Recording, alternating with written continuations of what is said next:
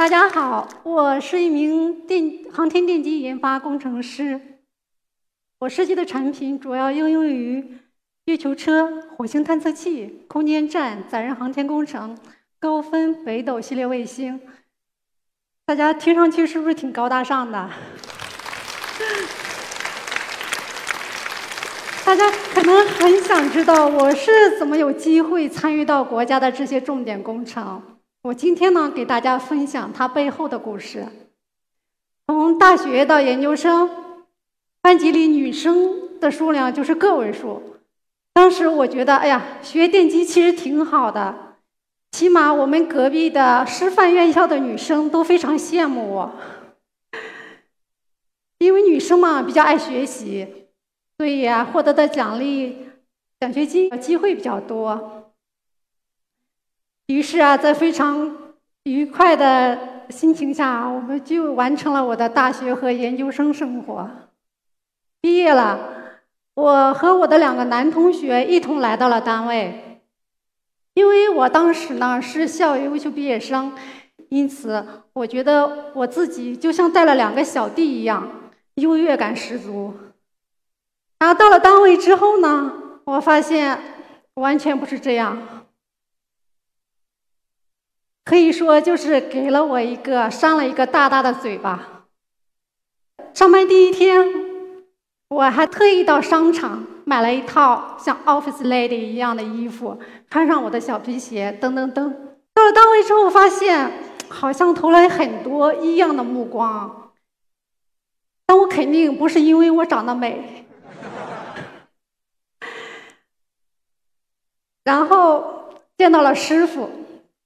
当我两个男同学的师傅看到高大帅气的男徒弟，那真是乐不可支；而我的师傅看到当时似乎一阵风都能飘跑的我，满脸的无奈和失望。我就听见旁边有人跟他说：“哎呀，你师傅你今天怎么这么倒霉呀？带了个女徒弟有什么用啊？”当时我那个心啊，哇凉哇凉的。我的师姐把我拉到旁边，她说：“哎呀，你今天怎么穿成这一身呢？你应该穿休闲的，穿运动的，最好穿跑鞋。你这一身怎么搬电机呢？”我想，好像人事处告诉我来是做设计的，好像嗯不是搬电机的。后来我才明白，原来做研发，从产品的设计、加工、生产、检测，以及售后服务、技术支持，出现任何问题，那就是三个字：设计上。因此，我们在任何的时候，在办公室待的时间是最少的，经常是在车间。就这样，我一不小心，在上班的第一天就。成了我们所里的名人，也给领导留下了不适合做科研的印象。入所一段时间，我一个课题也没有接到。当我的和我一起来的男同学，当他设计的用于导弹上的电机都已经快发射了，我依然没有拿到一个课题，我极其的郁闷。当时也有人跟我说：“你还是离开吧，这里不适合你。”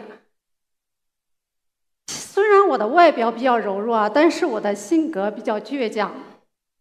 作为一名没有参加过战斗的逃兵，对我来说是怎么也接受不了的。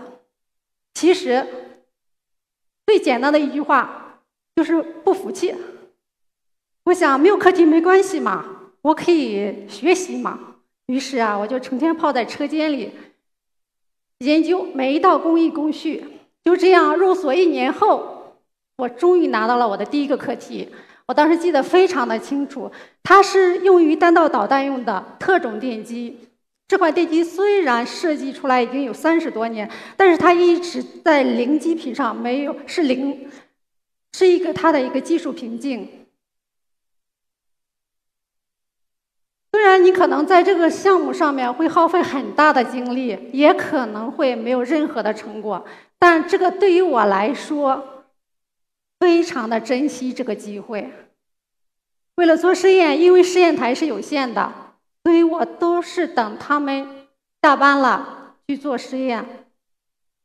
每一次，当我最后关灭整栋楼的最后一盏灯，我都会告诉自己：“你一定可以的。”就这样，四个月之后，通过我进行的高次谐波补偿，将这款电机由原来的由原来的零极品为零，一直为零的三十多年的没有任何突破的瓶颈，达到了当时零极品达到了百分之九十四。因为这件事情，领导也对我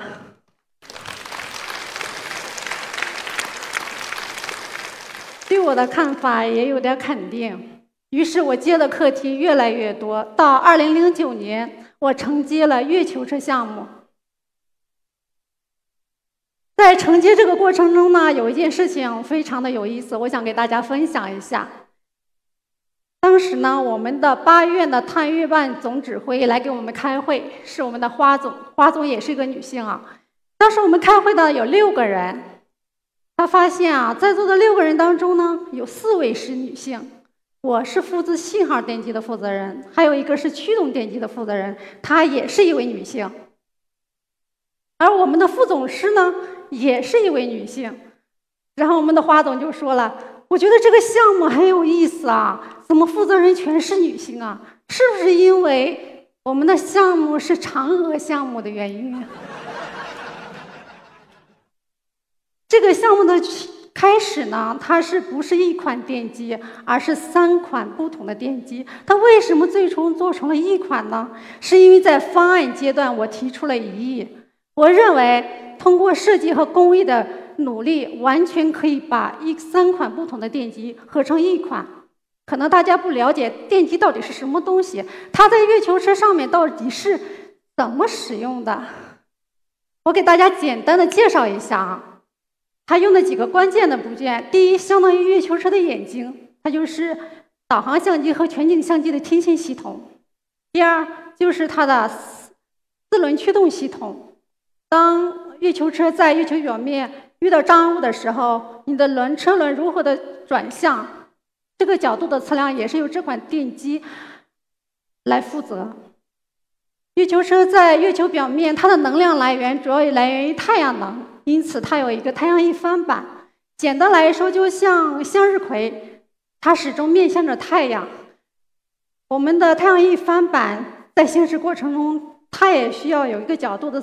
调整，因此也需要这款电机来完成。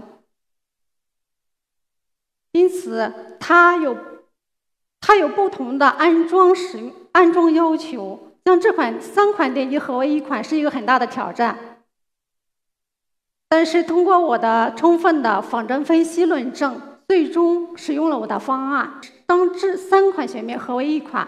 大家知道，一个重大的航天项目。它的时间有可能是三年、五年，有的甚至是十年。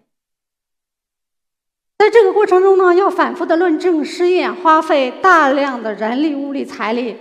当把这三款电机合为一款的时候呢，就相当于节省了三分之二的研制费用。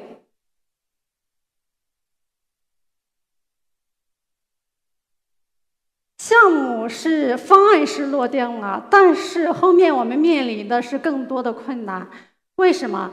因为月球车的表面的环境非常的复杂，它要经受住极呃三百多度极限高低温的考验。当时国内在这方面几乎就是一个空白，在国外呢也没有任何的参考，因为这方面的资料对我们是封锁的。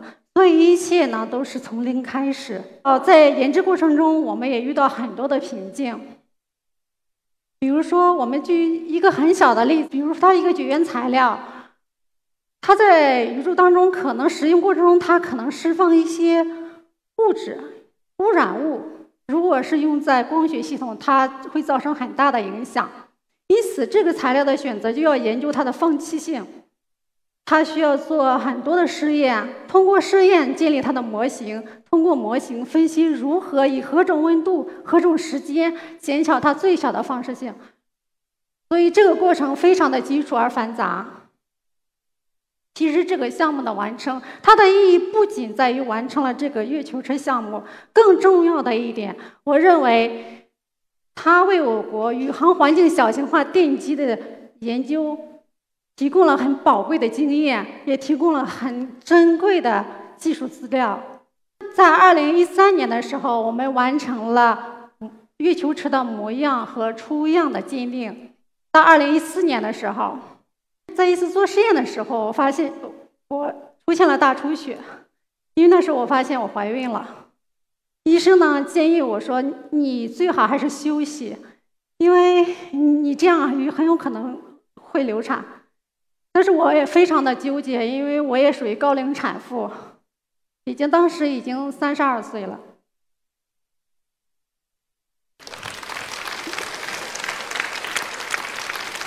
但是月球车，我一直付花费了很多的心血，它就像我的另外一个孩子，我没办法舍弃。通过我一天一夜的思考，我决定我不放弃。就这样，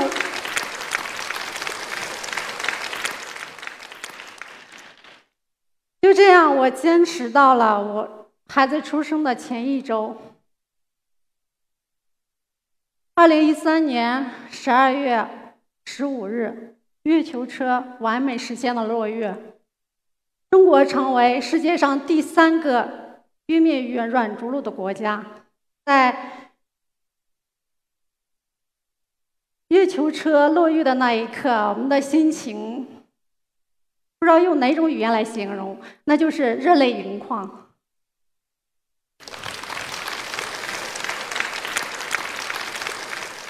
二零一四年二月二十三日，我的儿子降生了。虽然是早产，又瘦又小，但是还是很健康。在孩子两岁多的时候，有一天在家里看电视，画面上突然有一个月球车的画面，然后我就跟他说：“我说，晨晨，你快看。”那就是月球车，上面有十四台电机是妈妈设计的，现在在月球上呢。他的反应让我非常的意外，他静静的看了我几秒钟，伸出大拇指：“妈妈，你真棒。”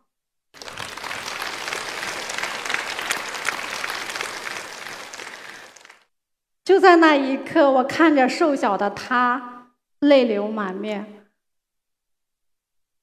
月球车项目完成之后呢，领导找我谈话，他说：“你是我们所里面唯一一个连续八年没有进行过技术归零的一个设计师，所以你非常适合做质量管理工作。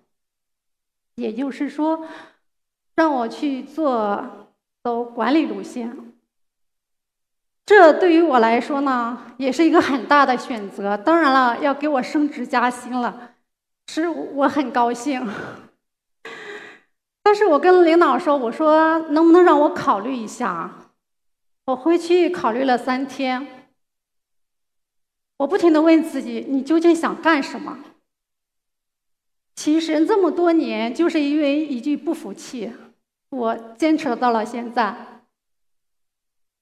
我非常享受我一次次攻克难题的那种那一种成就感，也非常每一次把我的孩子送到太空当中那种呃难以言表的成自豪感。于是我就跟领导说，我还是比较适合做研发设计。当时领导给我分析的很透彻。他说：“如果走研发岗位呢，你有可能到退休，你也只是一个设计；但是呢，走如果走管理岗位呢，你会有更大的、更快的上升空间。但是，我觉得我还是遵循我内心的选择吧。到现在，有的时候有人会问我：你会不会后悔当初的选择？”我说：“嗯，我不后悔，因为正是因为这种选择，我才有机会参与到国家的这些重点工程。当然，领导对我的肯定，我是非常的开心，因为等到这句肯定，我等整整等了八年。我刚才提到一个什么是技术归零，我给大家解释一下。技术归零呢，就是，呃，你的产品用到用户那里，在调试使用阶段出现任何问题，你都要所有的技术状态从头开始。也就是说，你要从头从源开始查起它的故障原因。所以，对于每个设计来说，简直就是一个灾难。当你看到一个设计师蓬头垢面、像风一样的从你身边走过的时候，你敢肯定这个人肯定正在归零。所以有人问你，你为什么不归零？你的秘诀是什么？我说我的秘诀就是，不要把你的产品当成一种产品，而是当成一种责任。有一次，我们在车间里，我发现一个在下线的过程中，有一个小姑娘，她把她的引出线打了一个结。因为对于我们来讲啊，引出线根据引出线的它的线径，它有一个最小的弯折线度，它这种打折完全是不符合要求的。所以我就说，你这台电机不要再下了，重拆重下，因为。这款电机可能就是他一天的劳动成果。虽然做这个决定呢比较残忍，但是对于我来说呢，我认为是非常的值得。因为航天产品它不可以返修，它升上天空之后，它只有一次机会。对于载人航天工程，它关乎着宇航员的生命，所以对我来说。我们的设计的产品不是产品，而是一种责任。能够有机会参与到国家的这些工程，我感觉到非常的自豪。看着我的孩子一个个遨游在太空当中，有一种无以言表的自豪感。现在他已经到达了月球，明天他将驶往火星。我相信在不久的将来。它会到达更远的太空，为人类探索更多的宇宙奥秘。谢谢大家。